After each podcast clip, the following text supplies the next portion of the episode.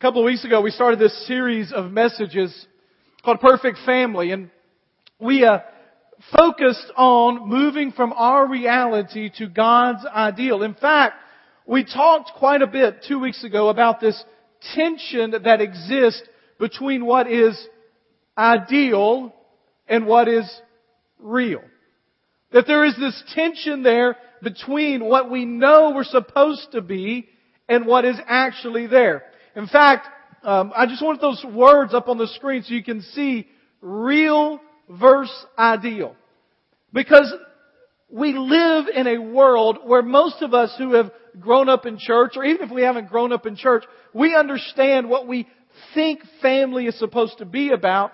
We have this ideal understanding of what family ought to look like, and yet we live in the reality of the moment.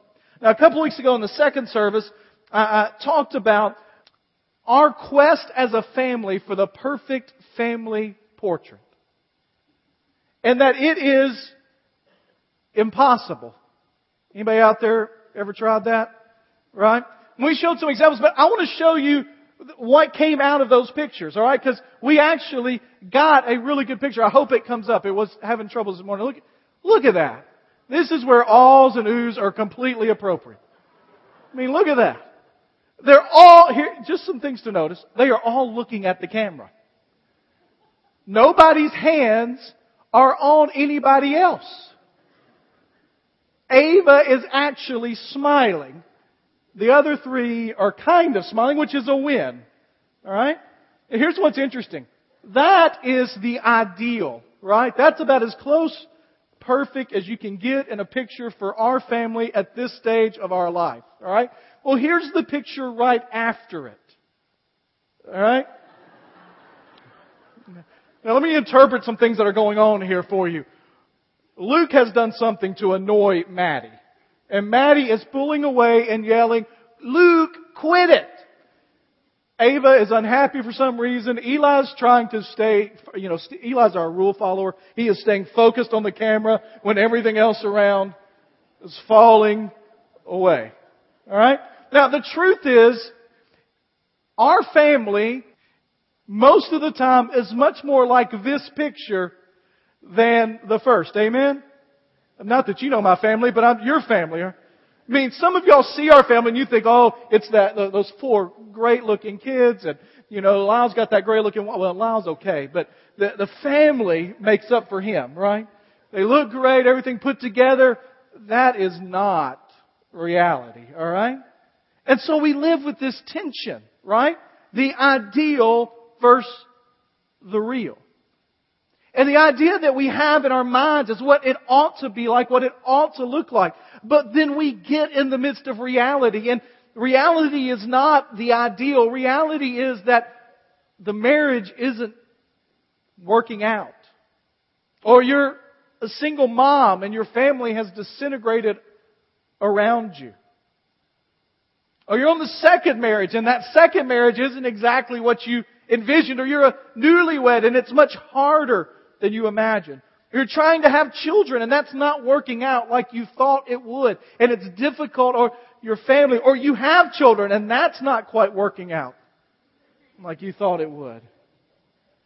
When they're obstinate and difficult and talk back and the disciplinary things that you were convinced would work are not.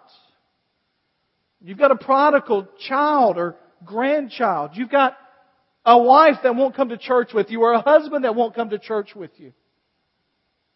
And we are caught in this tension between the real and the ideal. And what we want to do is just to say, well, that's okay. That's what everybody's dealing with.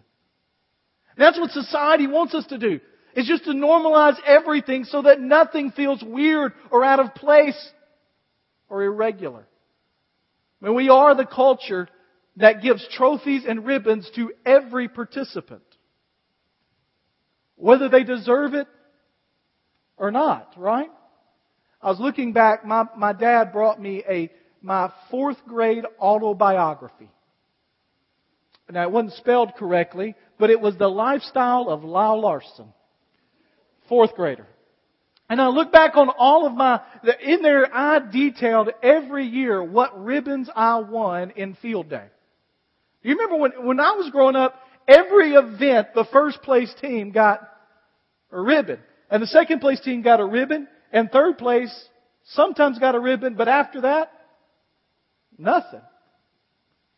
But we live in a society where everybody wants to feel okay, be okay. And so we're going through a real difficult time. Then we say it's just okay. It's just everybody. Everybody's got some problems like that. No family's right. And we settle for less than ideal.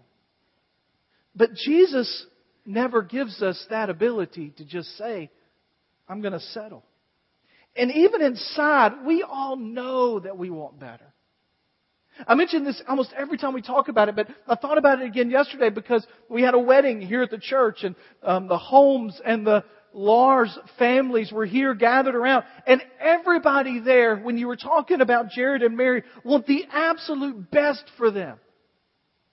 You want the perfect family for them. Nobody says to them, y'all just settle for less than ideal. Well, for your kids and for your grandkids, you want the absolute best. And one that we understand from Scripture is Jesus was the one that said, shoot for the ideal. In fact, He took their ideal and He moved it to a place that they never expected. In the Sermon on the Mount, He says, you've heard it said, don't murder. I say there's a better ideal than that. You've heard it say, don't commit adultery. There's a better ideal than that. When somebody comes to him and says, how do we get a divorce? Is a bill enough? He says, listen, you have settled for less than God's best. Search for the ideal of one man, one woman separating from their family, coming together for life. Focus on what the ideal is. Jesus taught these things over and over and over. And the people that came after him would pick them up and try to teach them. But what we see in the life of Jesus is this, is that he always taught that we should strive for the ideal, but he never condemned people when they fell short. But he never gave up the ideal. He was comfortable with that tension. So Paul and Peter and the apostles come after him and they think, well, how do we take this stuff and kind of communicate it? How do we take this concept of, of love, this concept of, of what we're supposed to do with our lives and this concept of the ideal and how do we, how do we make that really practical, everyday stuff? And Peter and Paul both come to this conclusion where they try to figure out what does that look like in the family? What does a perfect family look like? How does that operate in there? They both write different sections of scripture, but we can kind of summarize what they say about the ideal for a family in about four statements. And I want you to look at these four statements of summary. They're going to be up on the screens. Basically, this is what they come to. Husbands, love your wives and be considerate. Wives, submit to your husbands. Children, obey your parents. Fathers, don't exasperate. We talked about that a couple weeks ago. Annoy your children. A lot of us look at that and we go, woo, I am not doing very well. That's not what our family kind of looks like.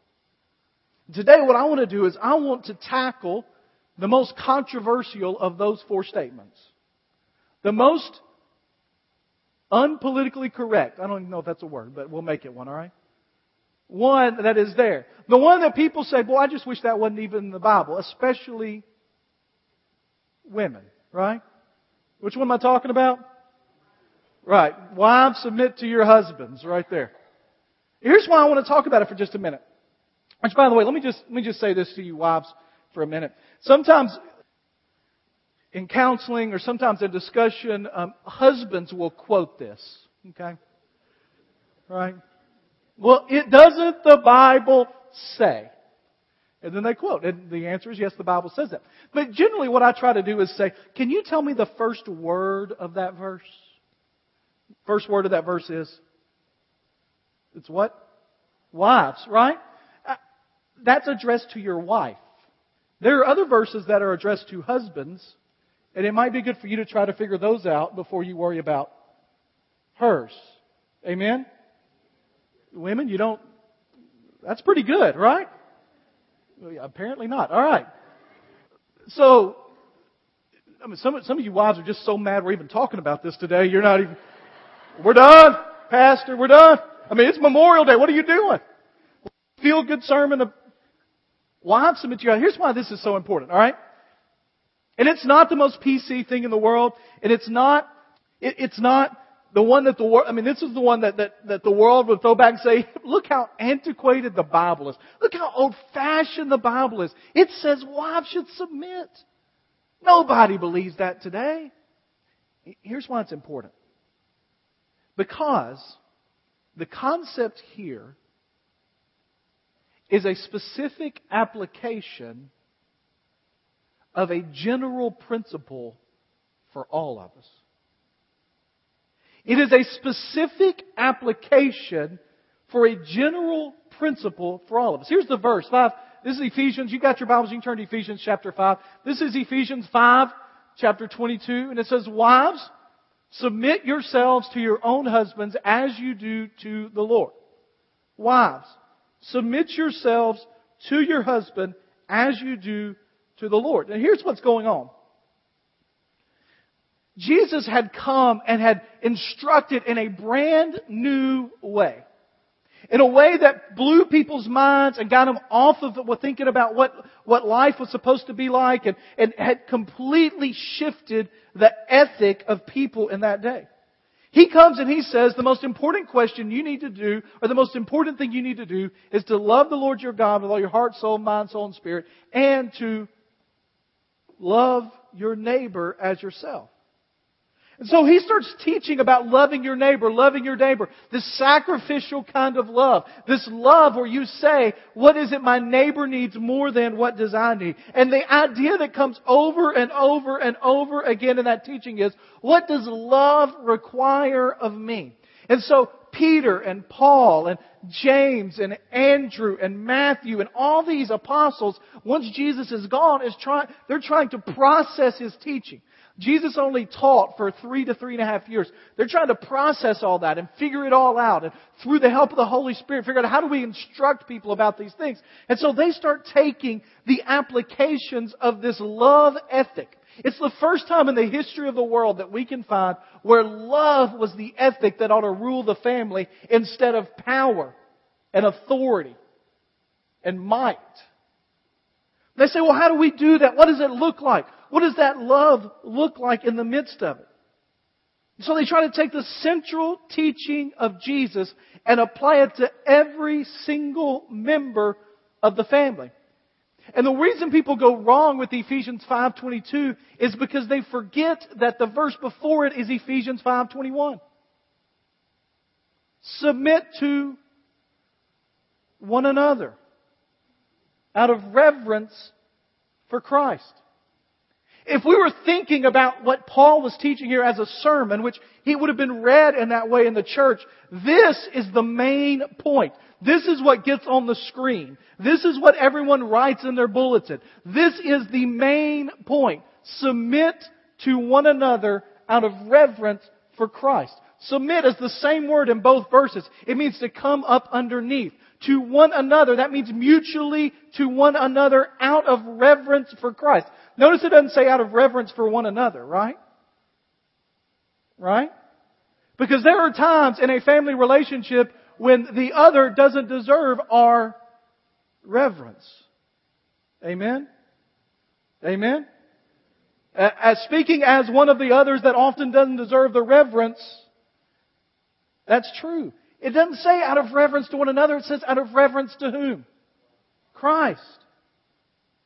Everybody is to submit to everybody else inside the family.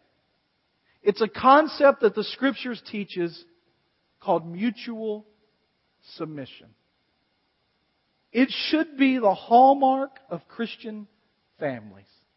It should be this distinguishing factor for those families who love the Lord Jesus Christ. What it means is that you say to everyone else in your family, I'm going to leverage my power, my abilities, my talents, my time, my effort for your benefit.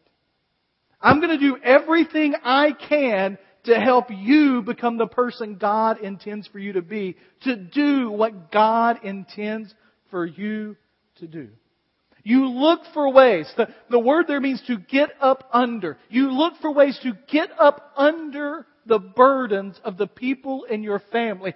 Why? Out of reverence for Christ, who used his power and authority and resources and time and effort to get up under the burden of our own sin and take that upon himself. Jesus. This is in Scripture. There's this, this, this uh, passage in Scripture that you all know, but it says right before the most famous, one of the most famous passages of Scripture, stories of Jesus, that says Jesus had been given all authority, Jesus had been given all power, Jesus had been given everything he needs, and then the next verse, the next verse starts the story where it says, and he took his outer garment off and wrapped the towel around his waist.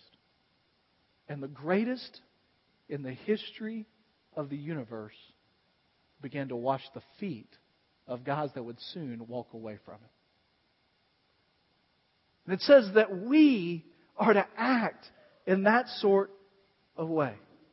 In fact, one of the things that Jesus teaches is the more power and authority you have, the bigger servant you ought to be. This concept of mutual submission leads to one question that I am convinced could revolutionize your families immediately. One question that could change the dynamics of your family right away. You ready for it? Apparently not. Here it is anyway. What can I do to help? That's the question that if you would begin to ask every other member of your family on a regular basis, what can I do to help? It would change the dynamic of your family. How can I leverage what I have and who I am and what I have the access to in order to help you for your benefit? What can I do to help? In fact, this isn't just a family question, by the way. Any corporate organization, any social organization, any school, any church, where the question that is constantly on the mind of the people is, what can I do to help everybody else, becomes a place of mutual submission and service. So we're going to practice, okay? Now, if you want to feel like you can, you want to practice without any, you know, consequences, you can look straight at me and I won't answer you, okay? Because if you turn to your spouse, they may tell you, alright? And you may not want to do that right away. So if you want to face this way and do that, that's alright. But we're going to practice, okay? So on the count of three, we're all going to say, what can I do to help? Alright? One, two, three. Can I do to help? Alright? This time we're going to say it as if you actually care or mean it. And not just saying it, alright? So one, two, three. What can I do to help? Hey, some of you got it caught in the throat about right here. What can I do to? Help? We'll get there. Hey kids, let me tell you something. If you want to knock your parents off their feet, just sometimes it doesn't matter that they think, well, they just heard the sermon and they're doing it. It doesn't matter. You go up to them and say, hey mom, dad, just a question. Hey, what can I do to help? Parents, is that alright? Amen? Got some amens in the house of the Lord today. I mean, just, just walk up to them and say, hey, what can I do?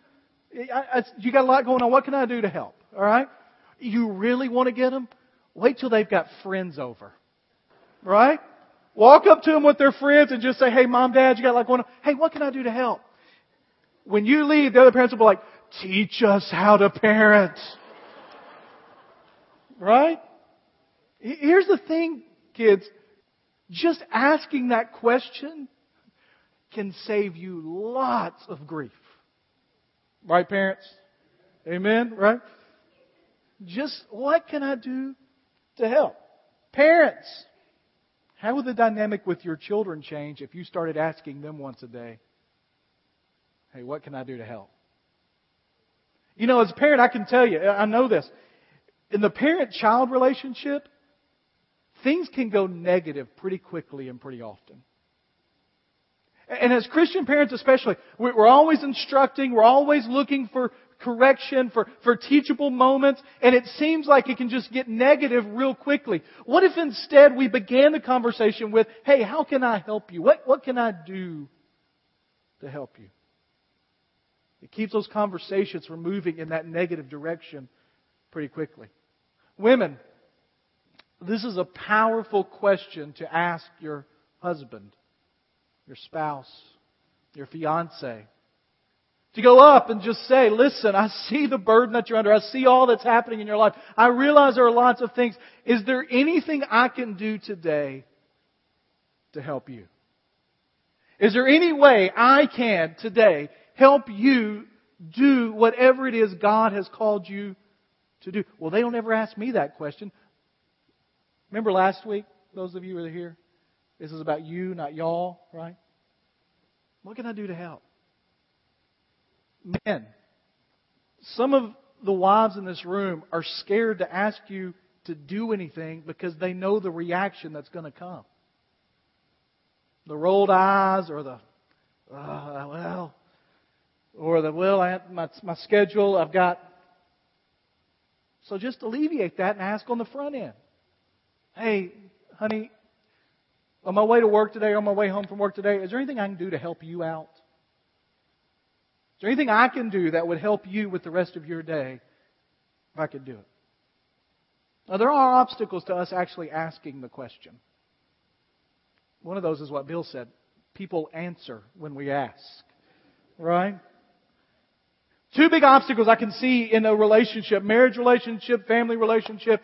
Two big obstacles I can see to actually asking this question are these. Fear and selfishness. Fear. well, if I ask that question, Pastor, the kids especially are like, I'll be out pulling weeds or, you know, mowing the lawn every day or I, I you don't know my parents. They're scared that people will take advantage of you. They're scared that you'll have to do something that's uncomfortable or you don't like or you don't want to do that will infringe upon your time or your habits or who you are or what you want to do.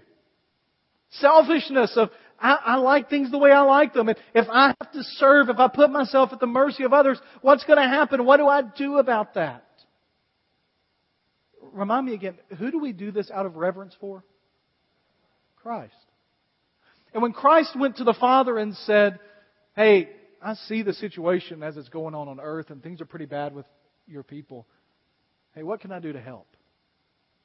What was the answer? You can die. You can go and take last place and be a servant, not the leader. You can be accused of crimes you do not commit and hung on a cross to suffer for the sins of the world. Do you know what? if you ask that question, there is a good chance you might get taken advantage of. There is a good chance people might use you and abuse you. But the truth is, that's what they did to Christ. Out of reverence to Christ, we make our time, our talent, our energy available. And if people take advantage of you, welcome to being a follower of Jesus Christ. He never promised us mansions, and gold and cars, no matter what they tell you on TV. They promised us a life of devotion to Him and a reward in the end that is much greater than anything you can imagine here. You see, the problem is some of you have tied your happiness to everything in your life working out and everybody in your life doing what you want them to do. Can I tell you something? You'll never be happy that way. If you get everybody in your life doing exactly as you expect them to do, you will be in charge, but you will not be happy. Because Scripture teaches us the way that is right according to the Lord is a life of submission, mutually looking to serve other people. When people say, well listen, if, if everybody is deferring and if everybody's serving and everybody's asking, how can I help? How can I help? How can I help? The question arises, then who's the boss? I always thought it was Angela, not Tony, by the way. Some of you will get that, some of you won't. That's alright. But you know what I mean? If everybody's deferring, who's in charge? Listen, this has nothing to do with the authority you have. It's how you use the authority you have. Husbands, I believe Scripture calls you the head of the family. So serve as the head of the family just as Christ serves as head of the church and laid his life down for her. I don't think anybody has ever questioned whether Jesus was in authority when we come to studying the scriptures. I'm not talking about secular world. I'm talking about followers of Jesus. They never questioned his authority. And yet how did he show his authority? He died. This isn't about your authority. It's about how you use your authority.